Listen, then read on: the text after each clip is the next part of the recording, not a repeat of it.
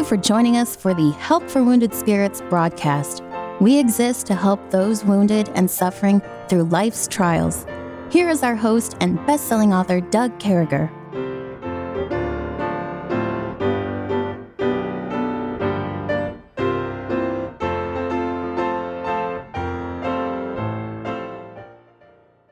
Great to be back with you, folks. We certainly hope this finds you well and in the arms of our Lord and Savior Jesus Christ. With me is Kevin. Kevin's wound up tighter than an eight day clock today. Mm-hmm. Kevin, what's going on?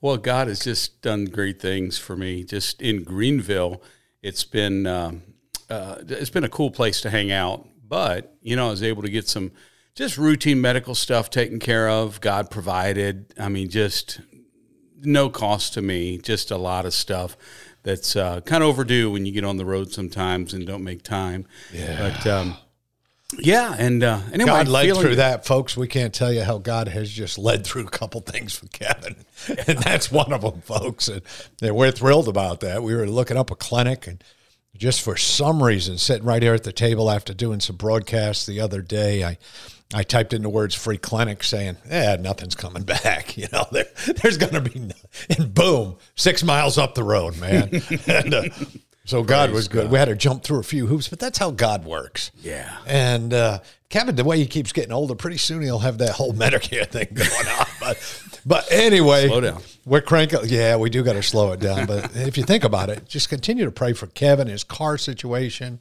and mm. uh, give a prayer of thanks for what God's doing in his life as far as health care goes. And so we've been moving along, Kevin. We've been doing a lot, man, as we've looked at the life of Christ. One of the things we've been talking about is a fourth grade educated uh, riddle and how you do on it. And this one, I'm going to be upfront with you right right out of it. You know, uh, right off the bat here is uh, I'm not sure about this one. I don't know how you're going to do on this one. But what did the lawyer ask when someone started talking about God's will? Um, who will be the beneficiary? No, but that's not bad. That's a, that's better than I would have come up with.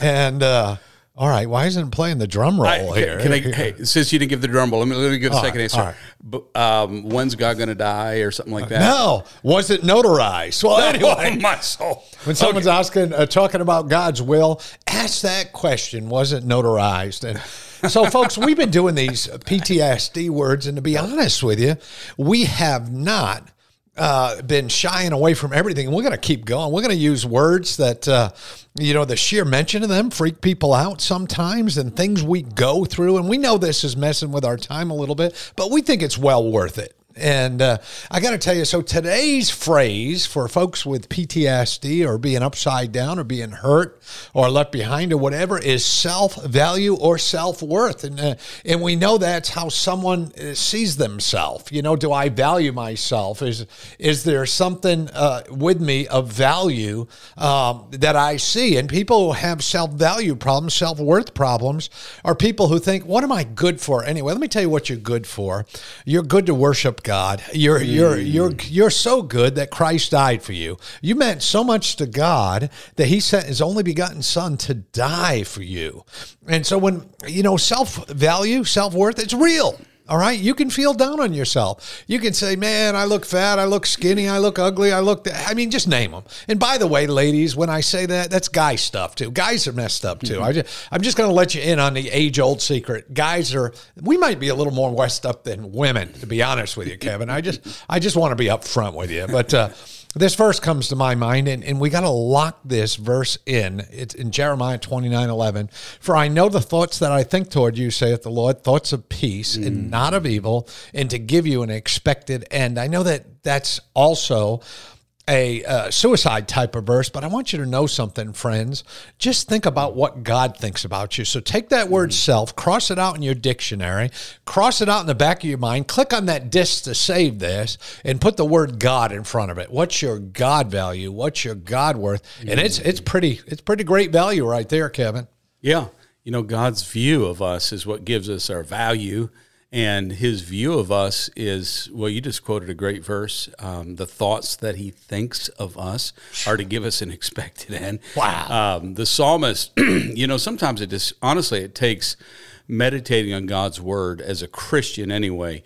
Um, as a lost person, it would be a different direction altogether. But as a Christian, David, when he was meditating on God's word, said, uh, "How." And I'm not quoting exactly, but how wonderful are the, thy thoughts toward me, O God. Mm. They are more uh, than the hairs of my head, if I should count them, you know, that kind of thing. So, you know, God's view of us. But when our view is out of balance, we get fouled up. And unfortunately, we're dealing with flesh and blood.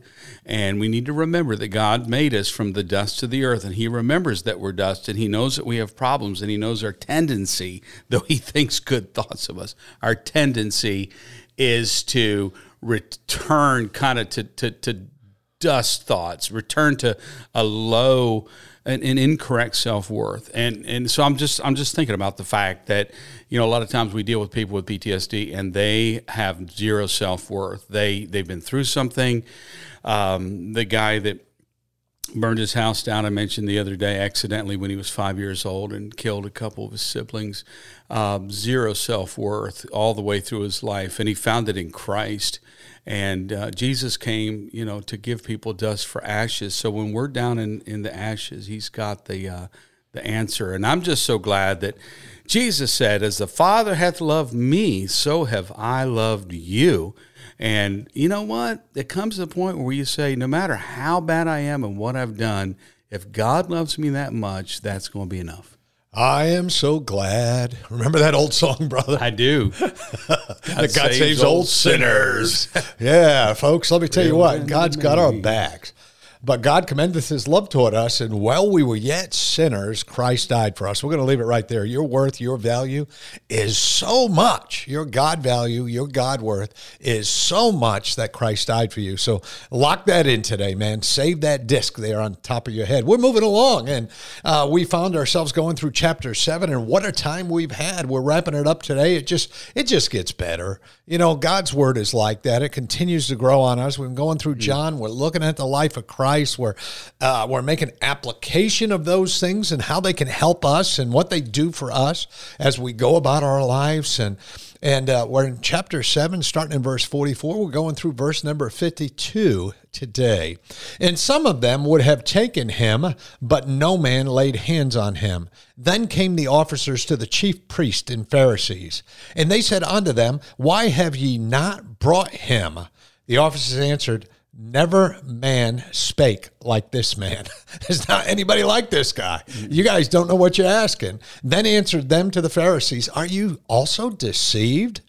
Have any of the rulers of the Pharisees believed on him? But this people who knoweth not the law are cursed. Nicodemus saith unto them, He that came to Jesus by night, being one of them, doth our Lord judge any man before it hear him and know what he doeth? They answered and said unto him, Art thou also of Galilee? Search and look, for out of Galilee ariseth no prophet. So here's this is the world. The world is filled with prejudices. The world is filled with I don't feel good about somebody because of what city they came from, where they came from, what color is their skin, what's the gender of their body. And, and you know, our God doesn't do that kind of thing. Our mm. God is a great God that saves every one of us, that loves every one of us equally. But man, when you're a religious freak, when you're a Pharisee in this day, I mean, you're saying, whoa, yeah, Nicodemus, you're an idiot too because you mm-hmm. came from Galilee. You think, you know, we know you're one of us, but you know that just ended because you're not doing things the way we told you yeah. to do that, folks. Let me tell you something. There's a ton of narcissists out there yep. that want you to do the things the way they tell you to do them. Mm-hmm. But can I tell you something? There's a God way of doing things, and the God way of doing things is being uh, racially free, prejudice free, misogyny free. Uh, that God loves every one of us equally. He may give us different roles and different jobs. Men may be called to be a pastor, another called to be a missionary, another called to sit in a pew and scream amen. I don't know, but I do know mm-hmm. this, Kevin. Mm-hmm. Our God isn't letting any of this stuff slide. Yeah, you know, narcissism does does operate on this uh, premise. If we wanted you to think, we would have told you what to think. So let the thinking to us.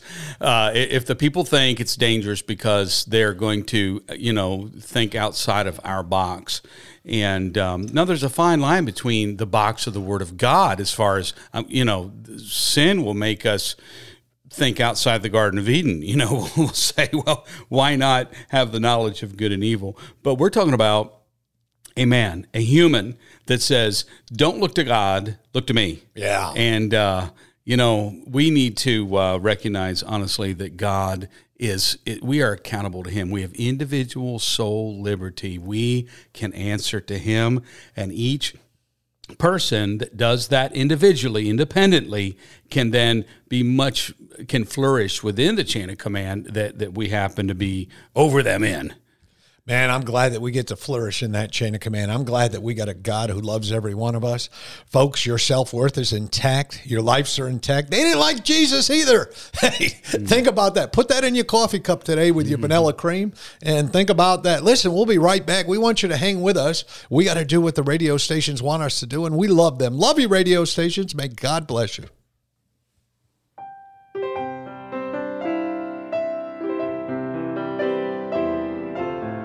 Return shortly. Meanwhile, you're hearing this music while radio stations are identifying themselves and broadcasting advertisements.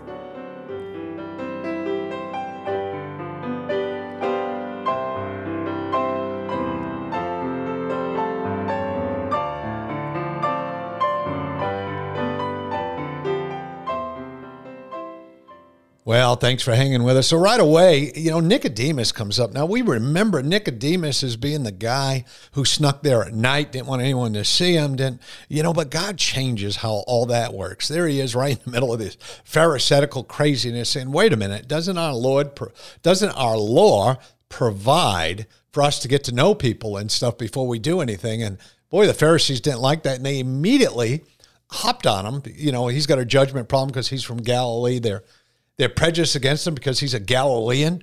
But there's something cool that happened there that I think we need to write down and put a check mark next to. And that's Nicodemus had the courage to speak up. Mm-hmm. And folks, as Christians, and, and I mean, you're going to have the narcissists who try to ruin your life. You're going to have the people who want you to follow their way of doing things. You're going to have all that. But somewhere along the way, and you know, when that self worth gets right, when that self value is right, when it's about what God did for us, when when we realize that God can use every one of us, God will give you the courage to speak up. I want you to pray about that, that when someone's doing something wrong or they're treating you the wrong way, they're not doing you right, get away from them, speak up, say, no, I'm not going down that road. And, and, and Kevin, I think it's so significant. And I, and I want to say this again to all of you.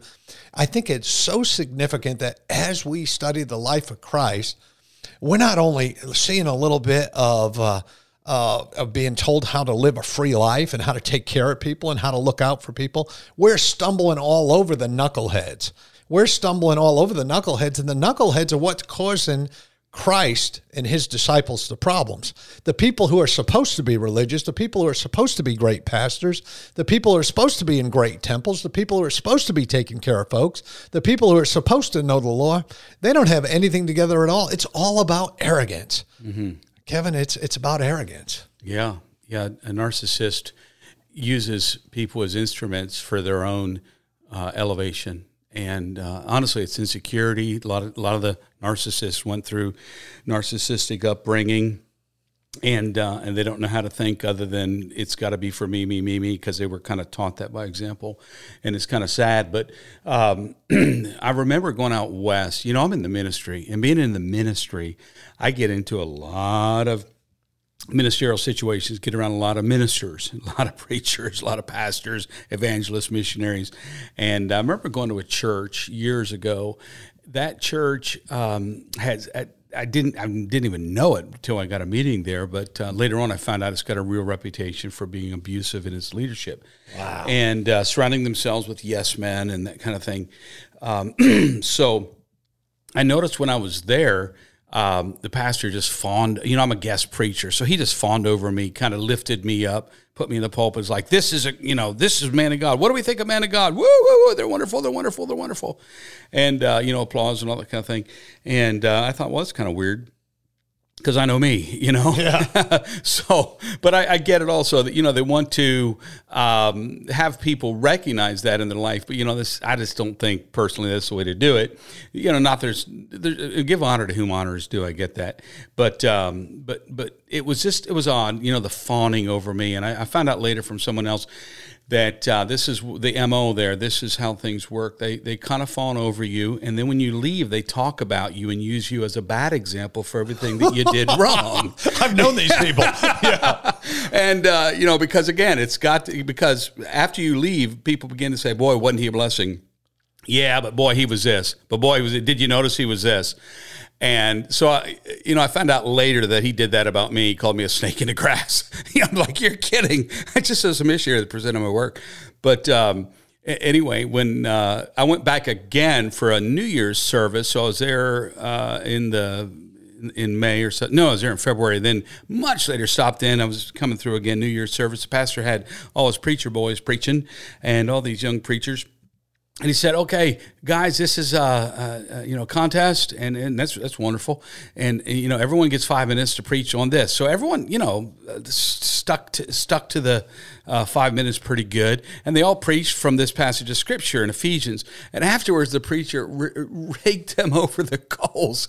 And you'd say, well, it's a mil, you know, a lot of them were military, but he wasn't even a former military guy. But what he did, he said, I expected you to say this. I expected you to say, and so he preached his own version of it and, and basically said, y'all didn't do it my way.